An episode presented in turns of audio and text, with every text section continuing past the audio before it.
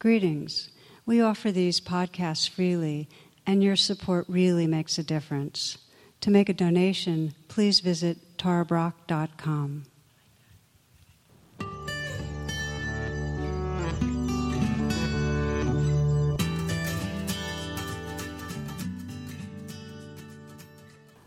Namaste and welcome, my friends.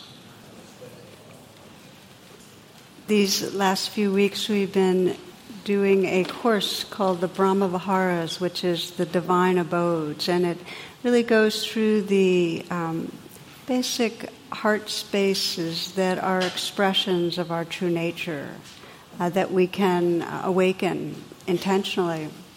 And to begin, this is the third in the series, and you didn't have to listen to the first two, but they're available to you to begin this one, uh, a story that I love that takes place in a monastery. Many of these classic teaching stories do.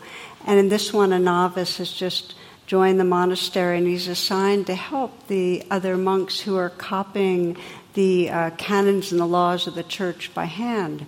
But he notices that they're copying off of copies.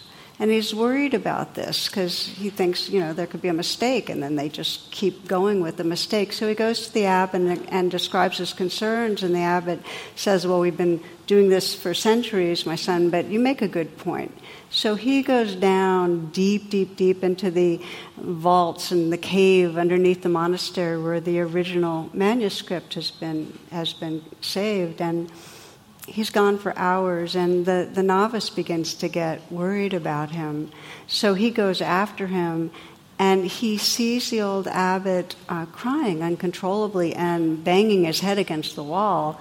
And in a choking voice, you know, the, the young man says, Well, what's wrong, Father? And choking voice, he says, The word was celebrate.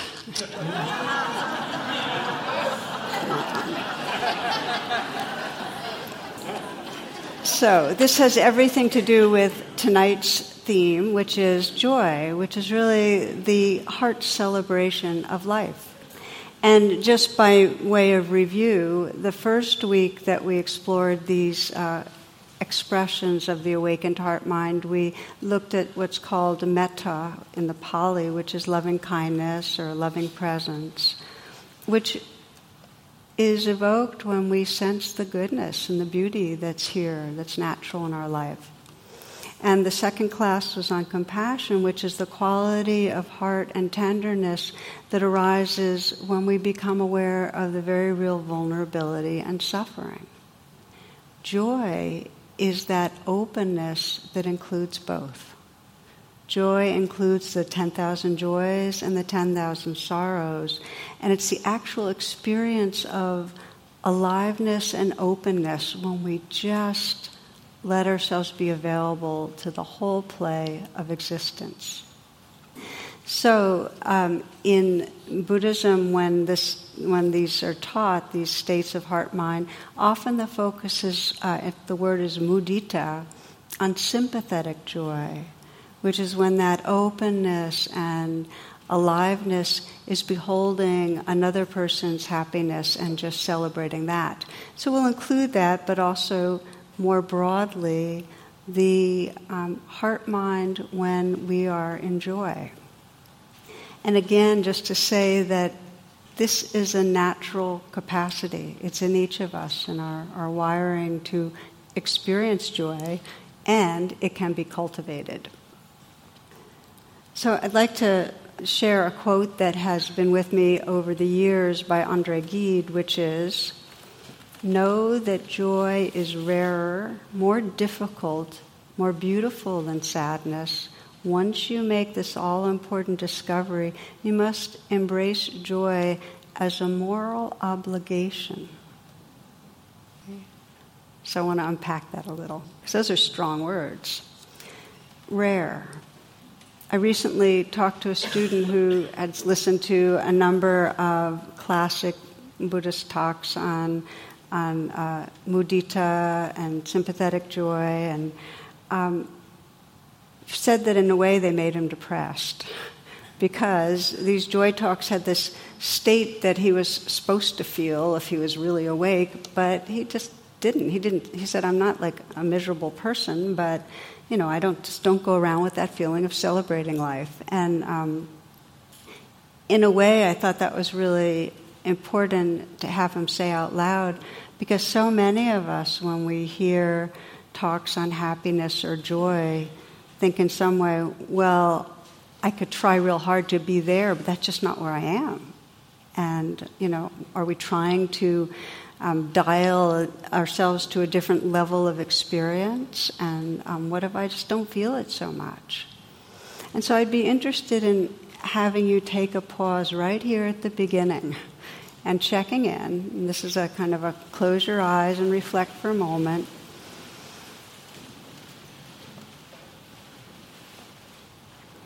And just to ask yourself, what is my own experience of joy?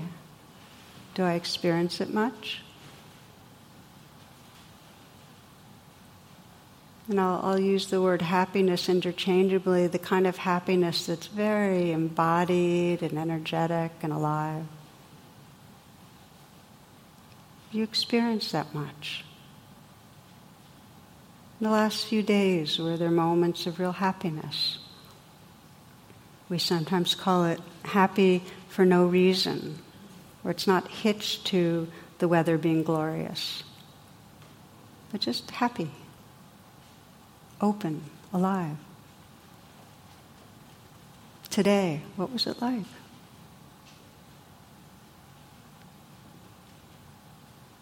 And you might notice for some that there were times of happiness, but it felt a little hitched to things being good.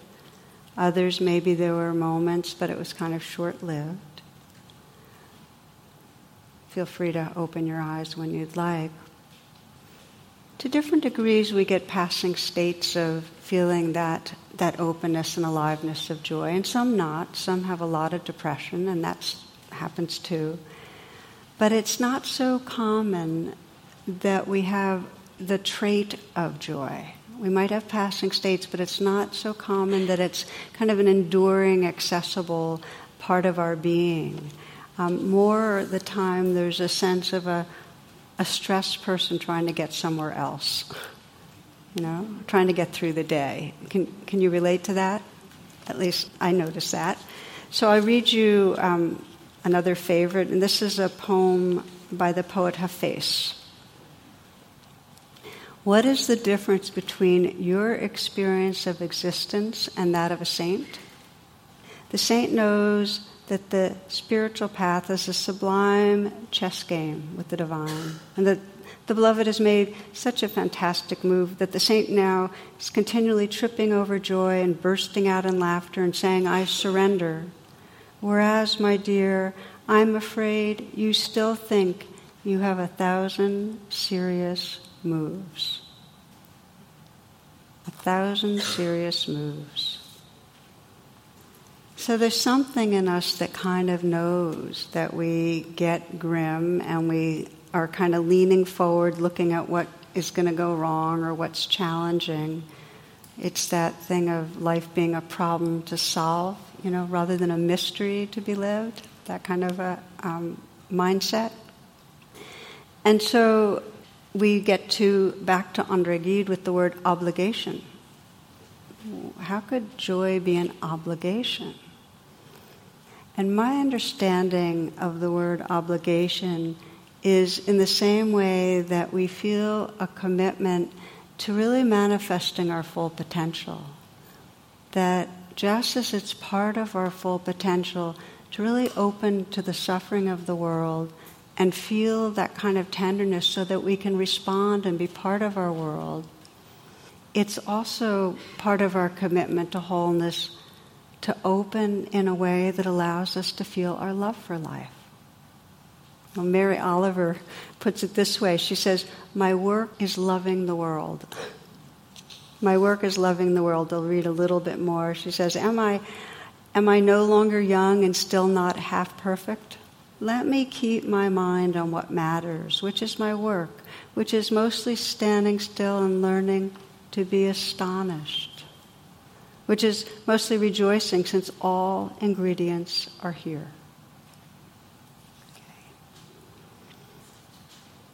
Some years back, uh, one friend in our community here shared a conversation she and another woman had had. They were in a cancer support group together. Both had had gone through pretty serious, uh, you know, they were survivors, but very scary season of life. And her friend had asked her, What would it be like for you to think that something good was going to happen rather something good or something rather than something bad was going to happen. Like something good's going to happen tonight or tomorrow. What would it be like to think that? And my friend said, totally weird, and, you know, because this wasn't her habit. And then her friend said, good, now try it. So take a moment and let's try it together. Okay? We're pausing together and sensing, okay, today or tonight or tomorrow, these next days, there's something very enriching or enlivening that's possible, that can happen. What happens when you adopt that? Nothing good's going to happen. Feel your body, feel your heart. Maybe there's resistance, maybe there's excitement, the intention here is not to create expectation, which is always binding, but rather to create openness to the infinite possibility that really is a part of reality, to be available. Now, the reason, and you can open your eyes if you'd like, the reason I'm bringing this up is because in happiness research, and there's a ton of it now, as many of you know, one of the common denominators of those that are deemed happy is a sense of choosing happiness. It's kind of this willingness. It's like, yeah, this is part of who I can be or am. Let this be there too. Henri Nouwen, who's a Catholic mystic and writer that I love, he goes further. He says, Joy does not simply happen to us. We have to choose joy and keep choosing it every day. Why? We're going to explore this more but we've got a real evolutionary conditioning to go the other way. So we kind of have to reverse it and choose, which I think is really interesting. It's just part of us waking up, realizing, okay, there's strong conditioning this way, need to more actively choose something. So let's look closer. And the inquiry I'd like to invite you into is the question of really what is between me and feeling more joy in my life. And it's a question I'm hoping that you'll engage in with real curiosity, not judgment, as we, as we sense, well, what blocks it? I mean, if joy is this feeling of um, openness and aliveness, it's embodying happiness, it's not mental. What gets in the way? We need to shine the light of awareness. If we're to wake up out of the trance that keeps us grim, we have to look at it some, which is what we're doing, and most of the time, when we're not feeling that presence and aliveness and openness, we're in a trance of wanting life different. There's this bottom line perception that it shouldn't be like it is, it should be different to be okay. And it takes two forms. Either it should be different because something's missing right now, I need something more to be full, or it needs to be different because something's wrong. So let's, we're just gonna we're just gonna take them one by one, and I invite you to listen for where in your own life the something's missing or something's wrong trance is there. Because if you can start noticing it, you can unhook. Okay? All right. So something's missing. Um, my favorite way of thinking about this is if only mind. That we're in, in this, when we have a feeling something's missing, there's this delusion that if only I had such and such, then I'd be happy or okay. And we do if only with uh, real big things, you know, if only I had the right partner, or if only I had the right job, or if only I could have a child, like real big ones, we have this sense that if we had that, then we'd be happy. So you might just sense where that is true for you. If only I had, I was really healthy. I mean, there's things that you'd think, well, yeah, you know, it sounds like it could make someone happy, but hang on, because what we find out is that if onlys don't work. And I'll get into that in a moment. A lot of our if onlys come up when we're comparing ourselves to each other. You know, we see somebody else that that is being really successful in a certain way or that has you know the perfect family or the perfect body or in some way is meditating and exercising a lot. Well if only i could do that. I mean even the really good sounding if onlys they can be troublesome okay? And then we do if only in a more subtle way throughout the day. Oh if only i could sleep a little bit longer. If only I could get a seat on the subway, if only there wasn't traffic, you know, if only I could get this project done, or if only so and so would do their part, you know, or if only I could get home before the traffic, or if only I could have that glass of wine, or another bowl of ice cream. There's, there's these little background if onlys that move us through the day. When we're in if only mind, whether it's for the partner or for the bowl of ice cream or whatever, we're leaning forward. Okay? We're not in the one place where we can actually find true happiness and openness and presence. We're leaning forward. And when it's a habit, we're always on our way somewhere else. We always think we should be doing something else. We think life should be different. And that's a habit that I call it insidious because if it's a habit, it means we're going to be at the end of our life and have it, we'll have if only ourselves right through to the end. So there's if only mind. And then there's the other side of the trance, which is something's wrong. Now, with only mind, we're leaning forward. If only we're on our way somewhere else. When we're in the something's wrong mode, we are pushing away and contracting inward. We're still not available. It's just a different kind of, a different type of pulling away. There's trouble around the corner. We're doing our thousand serious moves. Okay? So, what does the something's wrong look like? We're in that mode when we're blaming other people for what they're doing wrong. Like, how often do we have a, a filter and somebody else we're holding with resentment? You know, I always think of Charlotte Joko Beck, a, a Zen teacher, who says that our inability to forgive, to drop blame, is correlated to our inability to feel joy if our heart space is such that we're feeling resentful, we're just not going to feel joy.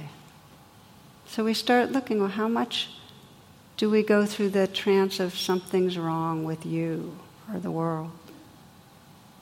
Then there's the something's wrong with me. And the reality is, if we're in the trance of unworthiness, any level of aversive self judgment, we can't embrace each other and our world in a, in a real open hearted way. It can be mental, but we can't really love life. Any turning on ourselves. So we need to bring it above the line. And a, and a, story of this that I got permission to share from Janet, who's my assistant, who many of you know is part of our community here. Um, I was driving somewhere and we were talking while I was on the phone. And we were on the phone while I was driving, and she was telling me the stat, kind of catching me up on the status of our. She has like, you know, a million projects that she does at once, including getting these talks out there, and um, juggling a lot. And she was basically letting me know that she didn't feel like she was doing justice to the whole, to all her many projects. There could be more blog posts and so much more to do on the web and refining the site, and how she was falling short on on many fronts. Basically, not enough. You know, something's wrong with me. And so I um, did what I did and said, You just have to know. I just so appreciate what you're doing, and you're doing a great job. And do you know how many people around the world get these talks and are so grateful? It didn't make a dent Yeah, but you know, this thing has been waiting for three months and you know, so on. So some, I don't know how it happened, but I just started singing to her. I'm not enough, I'm never enough, something's wrong with me, I can't get things right. Soon she joined in, we even tried harmonizing, I'm never enough, I'm never, you can join in if you want to, it's something's wrong with me. You know, we went on and on. Anyway, then we started laughing and the dopamine started flowing and we weren't, she wasn't in trance. I was, well, we were in a different kind of trance. It was a happy trance, you know. But, um, but you get the idea that sometimes it takes a lot to shine the light on it, and sometimes we need each other's help. But it can be a life habit of being turned on ourselves or each, or each other and blocking the joy that's possible. So, we have a set point, a happiness set point. Every one of us. This is, you know, science is showing us. Research has shown that it gets, it's there if good things happen, the if onlys come true. We get a little spike. It might even last five months. We go back. Really, partner, the lost weight, the job, we go back. We have a down. We lose somebody dear. The thing that we most, the the something's wrong we most didn't want to have happen. We dip, we come back. And that's unless it's super extreme. With super extremes, we can really shift. But mostly, we have a set point. And what sustains the set point? Our habits of thinking is part of what sustains it, the main thing that I think sustains it. If you think about what you thought about today, what were the main thoughts going through your mind? Whatever you're thinking creates a certain biochemistry in the body. And then that biochemistry then creates more of the looping of it's a looping of the thoughts. So we sustain a happiness set point because of the kind of things we think about and pay attention to. And if we're honest, a lot of our thinking has to do with planning and worrying and judging, you know. A lot of our thinking is something's wrong or something's missing on some level.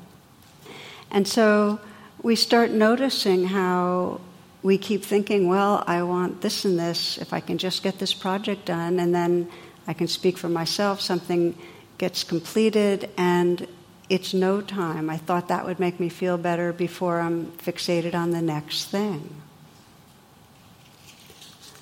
man on a California beach is praying to God, Lord, grant me one wish. The sky darkens, and there's the booming voice, You've lived a good life, I'll grant you a wish. And so he says, Please, Lord, build me a bridge to Hawaii so I can drive over whenever I want and see the beauty and alleviate stress. And Lord says, Well, that's pretty materialistic, and plus it's a huge endeavor to get all the steel and the concrete how about taking your time and coming up with another wish that's a little more, you know, you know, something that's more from the heart? So the man's kind of pondering this, and he goes, "Okay, I've got it. I wish I could understand women and know what really, really makes them happy." You know. After a few moments, God says, "You want two lanes on that highway or four?"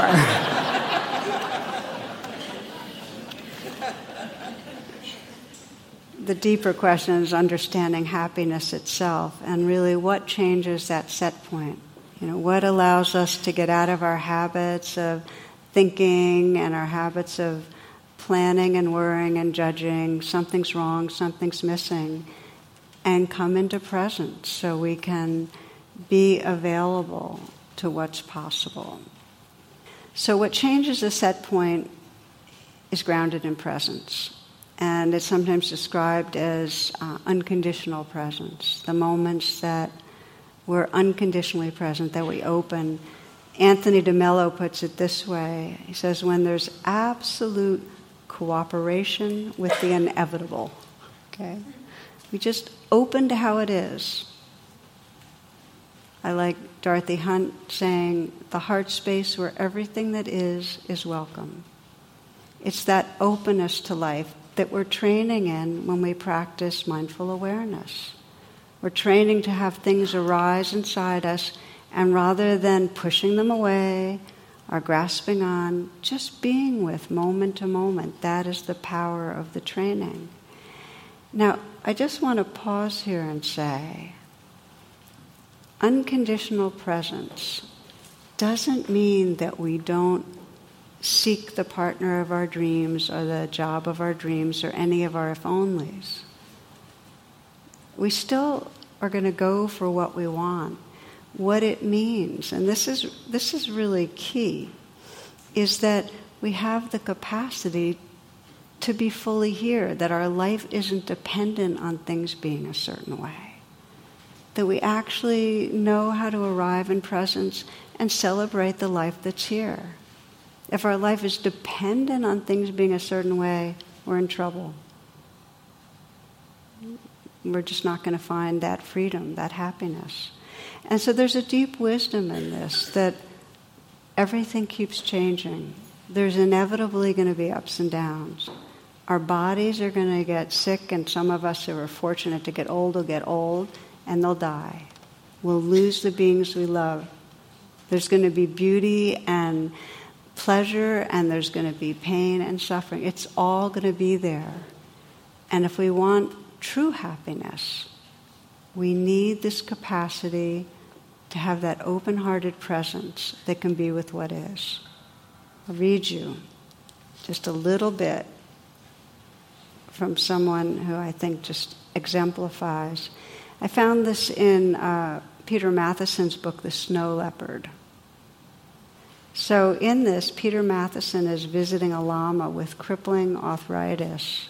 And this lama lives in a very isolated region of Tibet. And Peter's wondering, well, how could it feel to know you'll never again be able to leave where you are? He's just this isolated place and he can never go traveling, very, very limited life, according to most of our views. So he, through an interpreter, asked this Lama that question, you know, and he writes, This holy man of great directness and simplicity, big white teeth shining, laughs out loud in an infectious way at the question, indicating his twisted legs without a trace of self pity or bitterness, as if they belong to all of us. He casts his arms wide to the sky and the snow mountains, the high sun, the dancing sheep, and cries, Of course I'm happy. It's wonderful especially when I don't have a choice. Of course, I'm happy. It's wonderful, especially when I have no choice. Matthiessen says he feels like he's been struck in the chest with the power of this wholehearted acceptance. This is the key to joy. This capacity to open ourselves to how life is in this moment without uh, condition.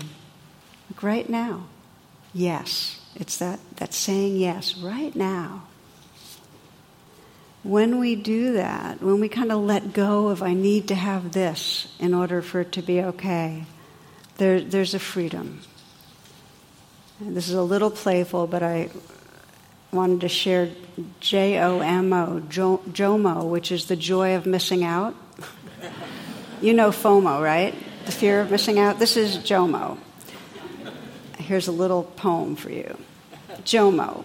Oh, the joy of missing out when the world begins to shout and rush towards that shining thing, the latest bit of mental bling. Trying to have it, see it, do it. You simply know you won't go through it. The anxious clamoring and need, this restless, hungry thing to feed. Instead, you feel the loveliness, the pleasure, of your emptiness. You spurn the treasure on the shelf in favor of your peaceful self, without regret, without a doubt. Oh, the joy of missing out. so, how then do we move from the trance where we're very much wanting the next bit of bling in some way, or very much wanting things different, to this openness, this presence that's possible.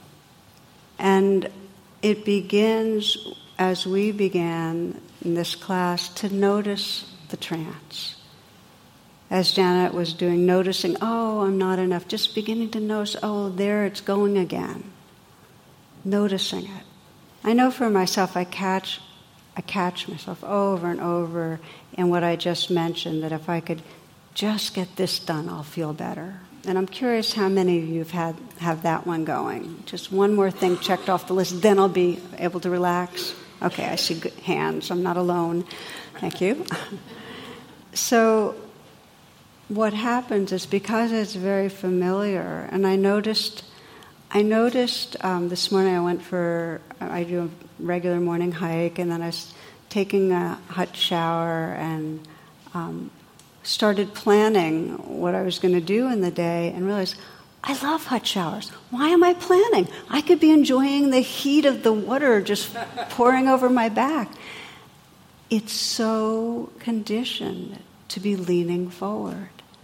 So, the practice here, the joy practice of presence, is to notice when we're in the trance, whether it's a something's wrong or something's missing, the planning or the judging, and just say, right now, this, right here. In some way, reopening and surrendering to how it is right now, right here. And I know for myself that when I do, even when what I come back to is anxiety, because often the, the planning is coming out of anxiety. And I then be with the anxiety. It's I make that U turn from the mind leaning ahead and planning to just being with anxiety, if I stay with some kindness, probably in about 30 seconds, there's a real sense of um, goodness in that presence, a little more space, a sense of here-ness, a sense of, okay, I'm glad I chose to be here. Gratification. That's the beginning of the joy. That space and aliveness that's right here. Let's practice this a little. Let's just check in on this part.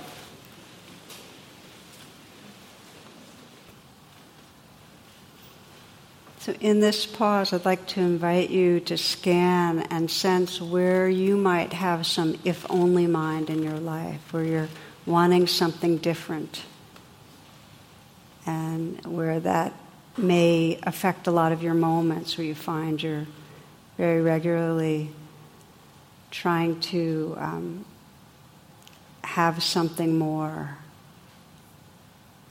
whether it's getting a project done or whether it's you're waiting and excited about having something, a new possession or a different job or something change in your a, an important relationship or somebody else change and be more who you want them to be somewhere that you want life different.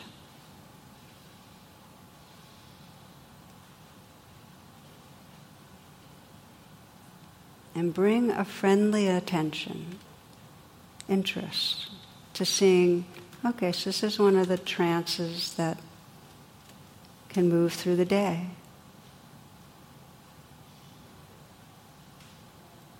Could be that you want your health to be different.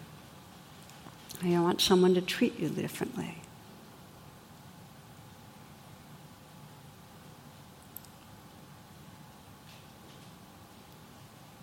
To recognize the trance, see where it comes up.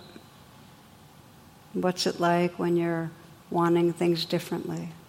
See if you can go inside it a little, get familiar. Because the more you're familiar, the more you'll wake up during the day to it. If you're wanting yourself to be different, you might not sing right now about it, but just sense the voice in the mind that's telling you you should be different. Hear it.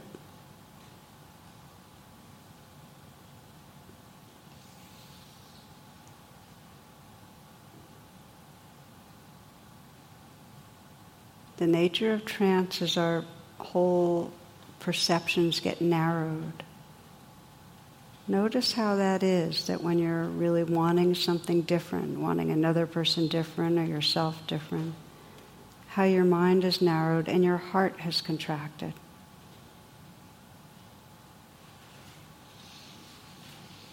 You might sense how you're not so available.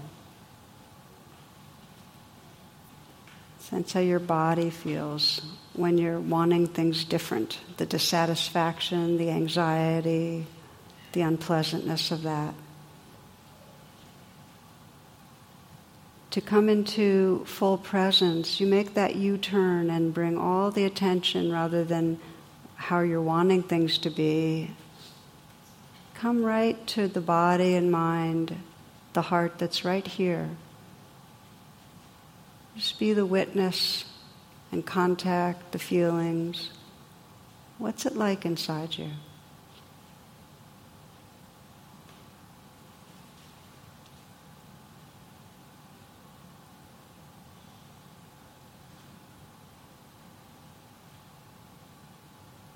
Notice that you can deepen presence if you add a kindness to it. For some, it helps to put the hand on the heart. Just a sense that you're keeping company, inviting yourself into that presence, that unconditional presence with what's right here. The heart space where everything that is is welcome.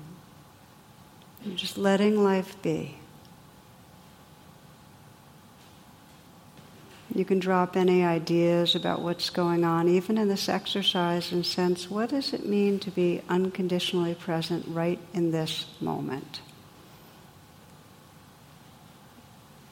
This is the yes meditation. Saying yes to the feelings in your body, yes to your heart, yes to the life that's right here.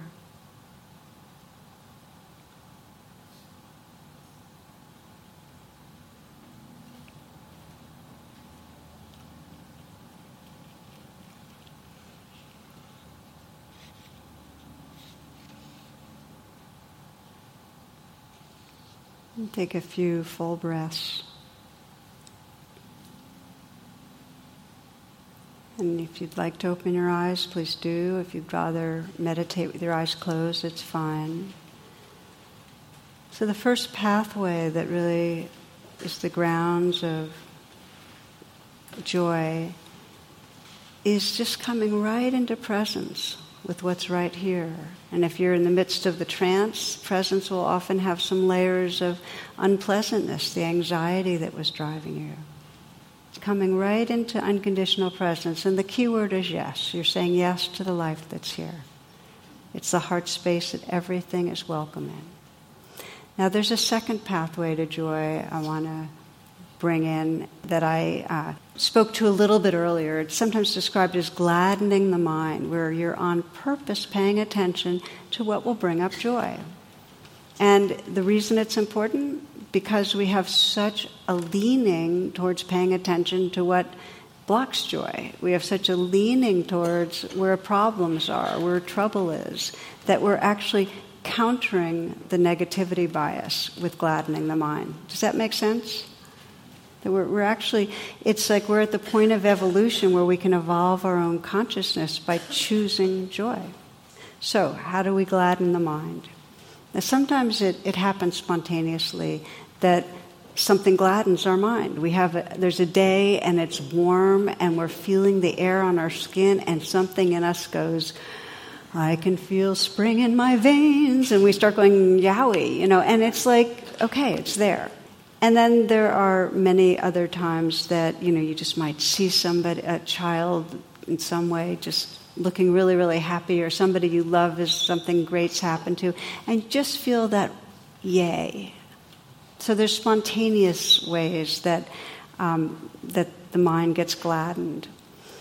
There's also a way that we can, on purpose, gladden our minds. And you can gladden your mind by doing things that you love to do, by going to beautiful places or being with people you love to be with, whatever it is, gardening or listening to certain music. That's one way.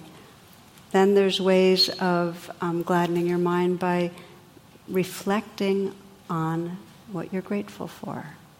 There's so much research now, you know, on the effect on depression and on the effect on, you know, really our whole body and mind if you just take the time each day to remember three things you're grateful for. Get a gratitude buddy. You know, all you have to do is email. Just agree to email. You don't have to be conversant. You don't have to say, "I hope you've had a nice weekend." Just three things that you're grateful for, and they send it to you. And it's amazing to have that accountability, and it changes really the body-mind chemistry. You can gladden the mind with metta or loving kindness by bringing to mind someone you care about and sensing the goodness and what you love, and that can bring up warmth and gladden the mind. So, the first step in gladdening the mind is to have an experience like that. But there's a second step, and this is where I want to spend a few minutes because this is the step that's missed. That we often will have a lovely experience, like we'll feel the warmth of that spring like air and go, wow but we don't pause and let it sink in. Now, why is that important?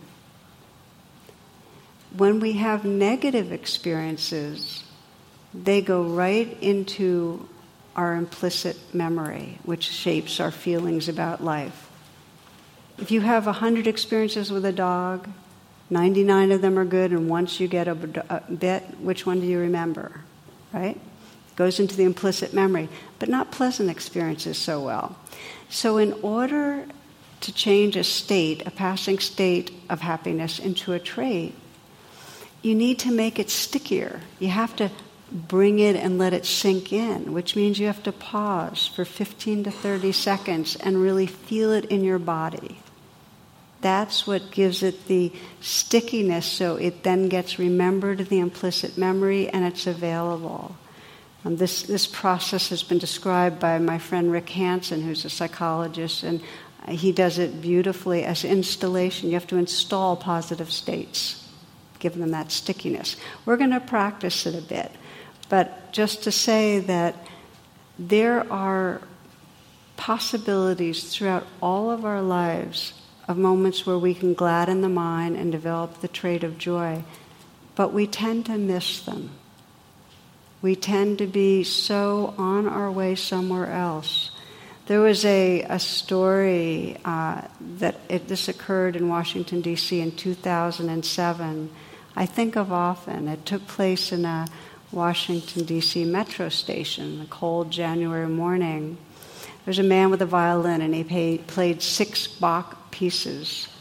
Uh, it took about 45 minutes, and during that time, about 2,000 people went through the station most of them on their way to work. And he played continuously. Only six people stopped when, to listen. About 20 gave money, but they just kept walking at the normal pace. A few children stopped, but the parents then hurried them along.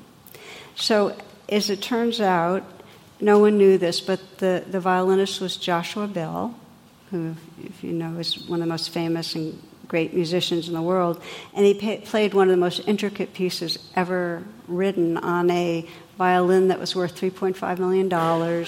He had just played two days before in a theater in Boston where the seats averaged $100 a seat. And there he was in the subway, and everybody's just rushing by and not uh, listening.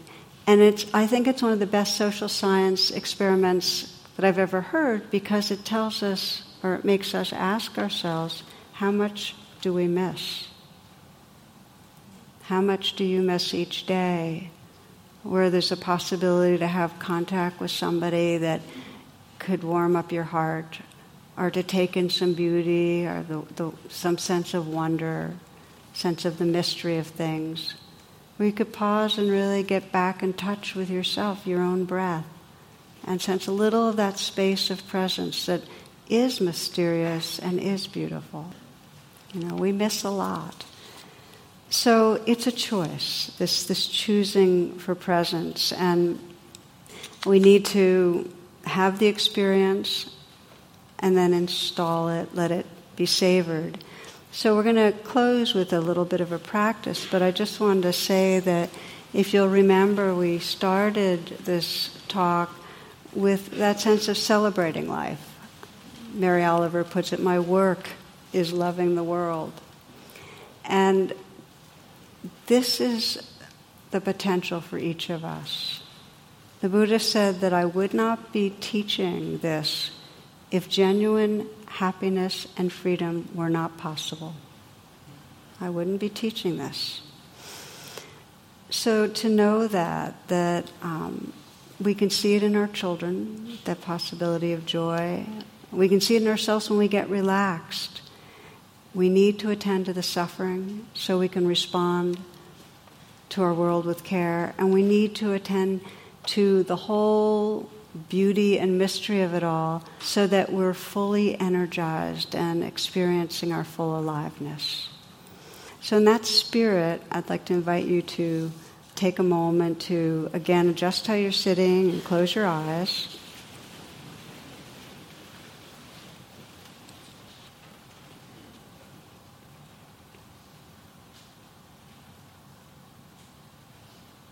We begin with just a little gladdening the mind by bringing to mind someone that you love that's an uncomplicated love. A child or dog, friend.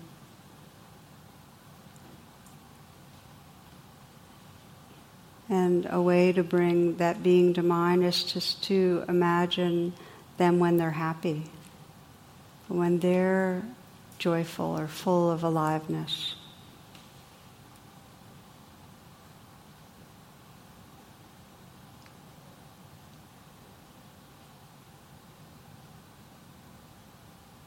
Imagine them when they're full of love, when they're showing their affection.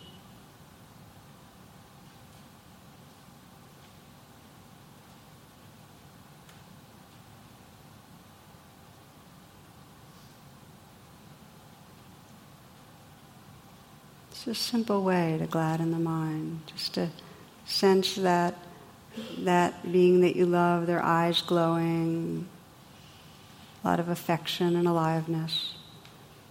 You might even mentally whisper their name and say thank you. Just feel your heart. Feel the spreading of warmth. Kind of let it soak it, let it soak into you, that warmth and the tenderness. You know, like water being absorbed into a sponge.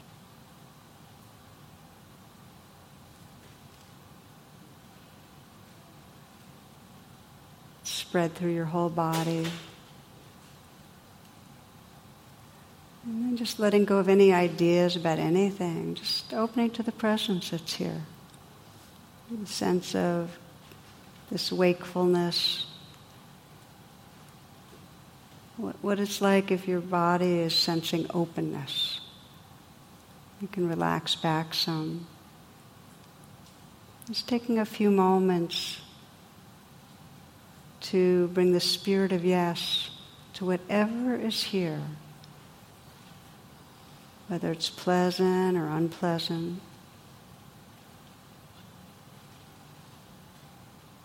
Whether there's numbness, our sensitivity, happy or sad, that, that yes, that agreeing absolute cooperation with the inevitable. It's what's here.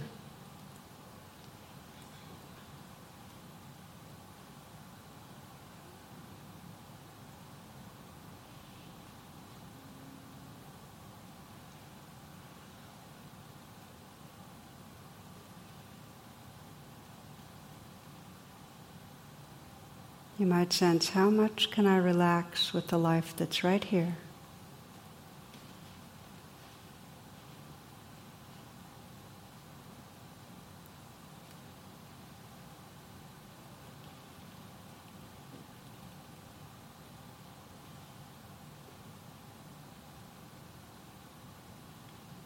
And you might sense what it would be like this moment to really sense that heart space where everything that is is welcome. Who would you be?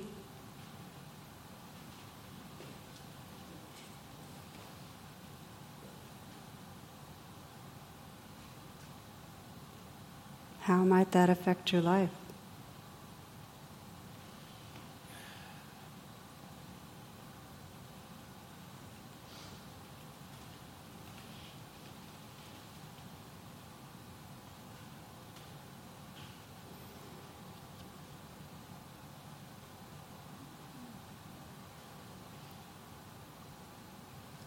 Lama Gendun Rinpoche says happiness cannot be found through great effort and willpower, but it's already there in relaxation and letting go. As soon as you relax, the grasping space is here, open and inviting and comfortable. Nothing to do, nothing to force, nothing to want. Everything happens by itself.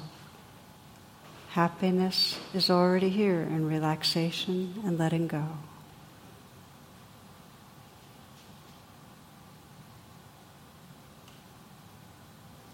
Namaste, and thank you for your attention. For more talks and meditations, and to learn about my schedule or join my email list, please visit tarabrach.com.